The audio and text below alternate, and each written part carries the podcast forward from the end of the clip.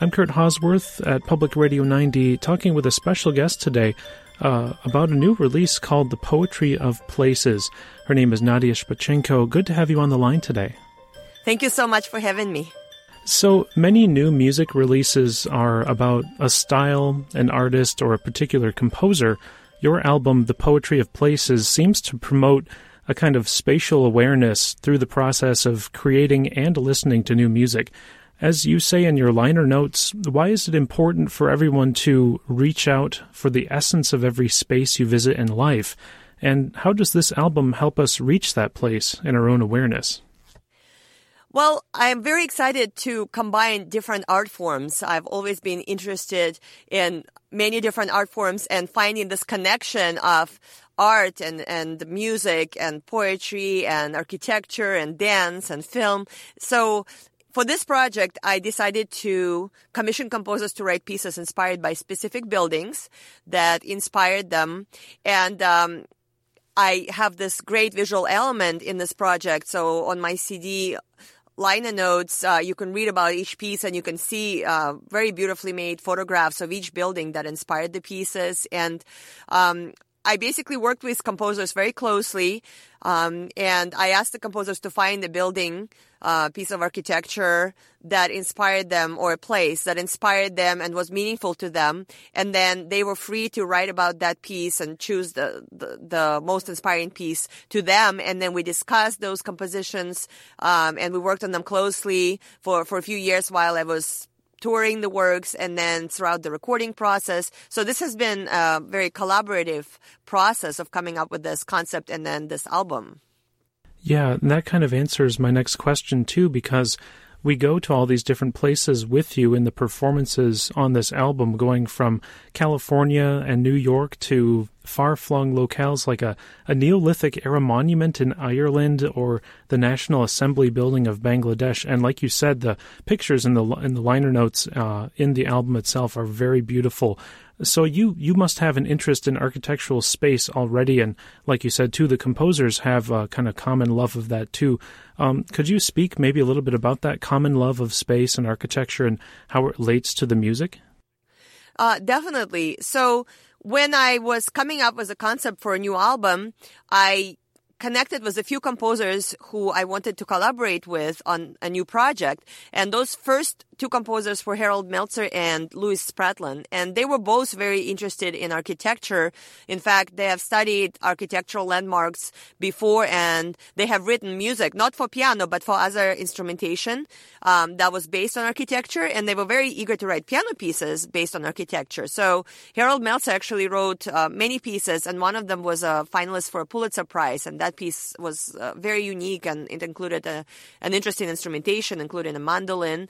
And um, he was always interested in writing a piece about the Frank Gehry IAC building in Manhattan.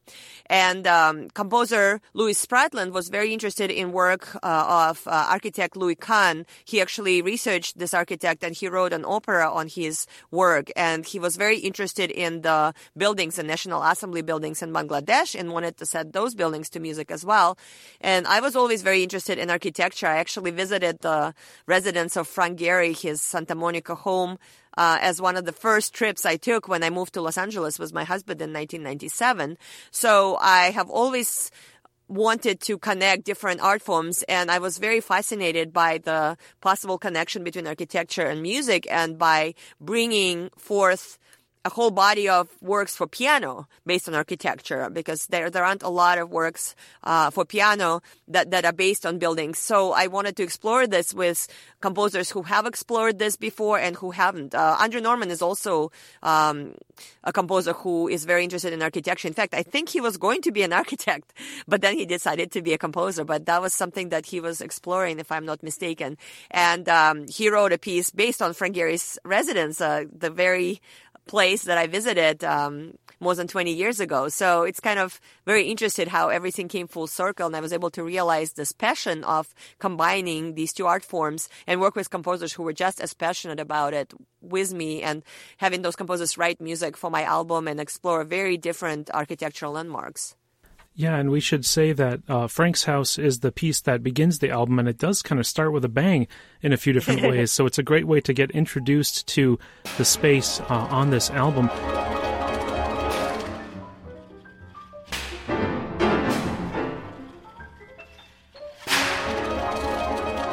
And with that, uh, your your album and the way that you work with others on it, um, you know, has some play, and you you play with others. Uh, on the cover, you're at the piano alone, but you also play with a fellow pianist, uh, Joanne Pierce Martin, and a couple of percussionists, Nick Terry and Cory Hills. Can you tell us a bit about working with uh, all of them on this album? Uh, that's right. They have been absolutely amazing to work with. Uh, pianist Joan Pierce Martin actually is the pianist for Los Angeles Philharmonic, and she was um, one of the pianists who premiered this piece. Um, all the solo pieces were written for this album, but Frank's House, the two ensemble pieces, were actually written separately, and they fit with the program perfectly. So I included them on this album. So Frank's House was commissioned by the Los Angeles Chamber Orchestra, and it was also written in 2015, which is when I started my project, and it was just pure coincidence that we got such a perfect fit. Uh, thematic fit uh, with this um, project. And so she was one of the pianists, and Jeffrey Kahane was the other pianist who premiered this work. And then uh, LACO gave me the rights to record the world premiere recording of this work. So I was just so fortunate. And to work with Joanne has been just an absolute dream. She's an incredible pianist. She's imaginative. She's hardworking, and she's uh, a perfectionist like me. I love working with people who are perfectionists because we get every detail worked out, and we try it so many different ways and until it's just just right. And she had the same kind of collaborative spirit that i have. And so we matched so well together. And it was just pure joy to work with her on this piece and to to collaborate with her actually on two pieces. I recorded with her the andrew norman piece and also Nina C. Young's Kolokol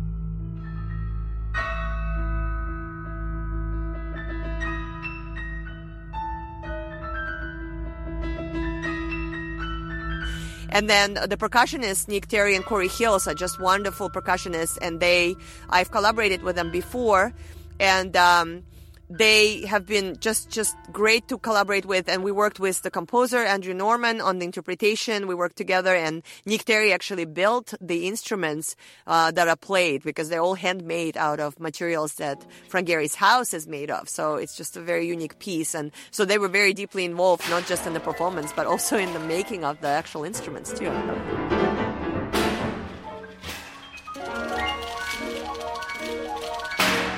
That's so cool. Well, that's a again kind of fitting with the theme of architecture, and um, you're all creating these sounds and creating these places together. So it's a really special opportunity to put this project together. It sounds. Um, so how about uh, some reactions to people who hear this music? Do you think that people get transported in their minds when they hear these pieces and put them in these different places, or do you think that uh, just the practice of projecting that intention through this sound gives a listener space for just a little while just to escape somewhere else? Uh, I think both, for sure. I think uh, if people read the program notes and look at the pictures, it definitely helps them kind of see where each composer was coming from and connect to the inspiration, which is great to have such such visual and, and such um, detailed materials, uh, both in terms of written um, history of the um, of the inspiration of each work and then also being able to see each building in the program notes. But I also think that some people will just be transported hopefully to a place that's meaningful to them.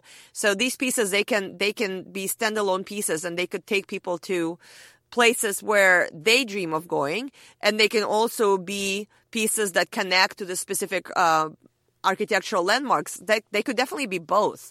And I think that these pieces are so unique and imaginative, and they're so different in terms of uh, the approach each composer took.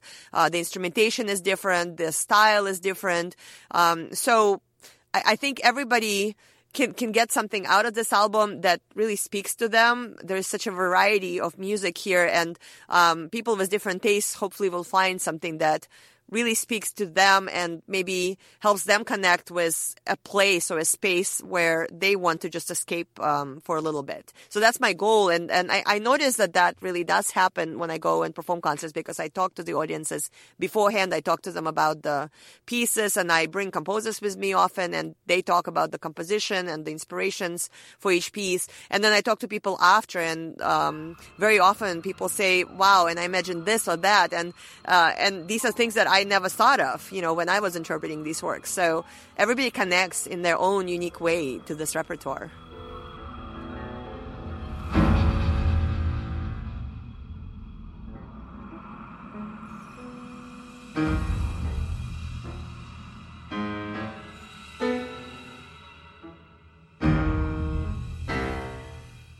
And a couple more quick questions. Uh, you performed in many places around the world, including Carnegie Hall and also with the LA Phil and a lot of great orchestras. Do you have a dream location that you'd like to perform someday?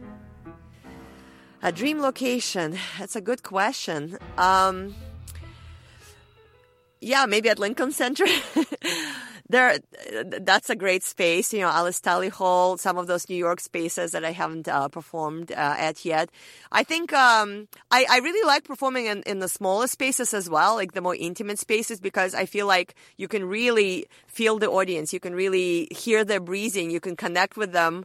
And i like those small artsy venues. And of course i like the the gorgeous um, acoustic, acoustically magnificent large spaces as well. So i was very fortunate to perform in some some of those spaces. And I think uh, with this program, especially being able to perform in kind of historical spaces that that just uh, that are older and have this great history of music and art that kind of lived there and was presented there. Those are my most um, kind of dreamlike spaces to perform in and then to bring this program to because uh, every place that I perform this program in, I try and sort of get inspired by the specific acoustic and the specific look and feeling of that space. And then I try and kind of attune myself to that space and attune those pieces to that space and just kind of imagine something different and how that music translates into the specific space where I perform it each time. And I, I alter my interpretation based on how I'm inspired by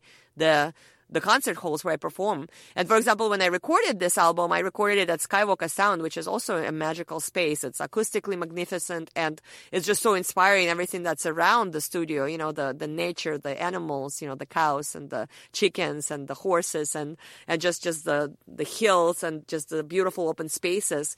Um, I just take all that in and, um, the, the space of the building as well and have that translate into the music. So it's been really a fun journey so far, even. Yeah, that sounds like a wonderful opportunity to uh, record in such a special place like that. Well, before we wrap up our conversation, I believe congratulations are in order as you've just recently won a Grammy. Thank you very much. I'm so excited that this work uh, is getting such recognition. I'm hoping that it will bring even more awareness and more interest to these new works. Absolutely. Yeah, this is uh, from the 62nd Annual Grammy Awards Best Classical Compendium. And again, we're speaking with Nadia Shpachenko and her newest album of world premieres called The Poetry of Places.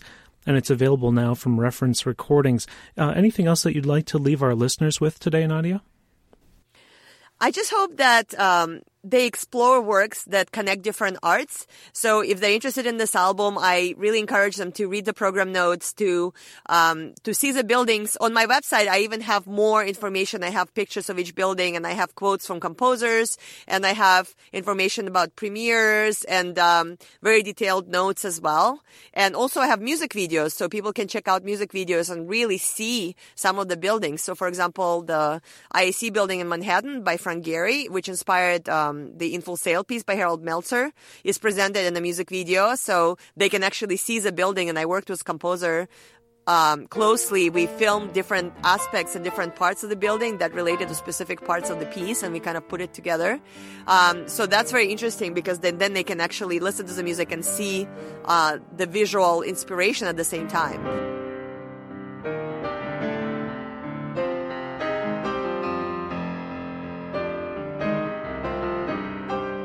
There's also a music video of a excerpt of the um, Give Me Your Songs piece by Hannah Lash that's inspired by the Aaron Copland house.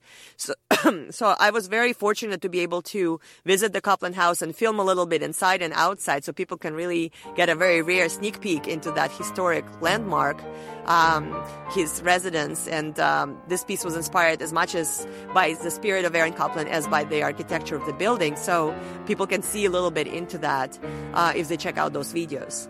So cool. Well, thank you for your efforts in not only uh, performing new music, but also promoting uh, multi multimedia awareness of all these wonderful places too. And again, thank you for taking some of your time to let us into your brain space for a while too. Thank you so much for having me. The Class Eclectic Connection is a production of Public Radio 90 WNMU FM Marquette, a service of Northern Michigan University. You can listen online at WNMUFM.org or subscribe to the podcast wherever you get your podcasts. I'm your host and producer, Kurt Hosworth. Thanks for listening.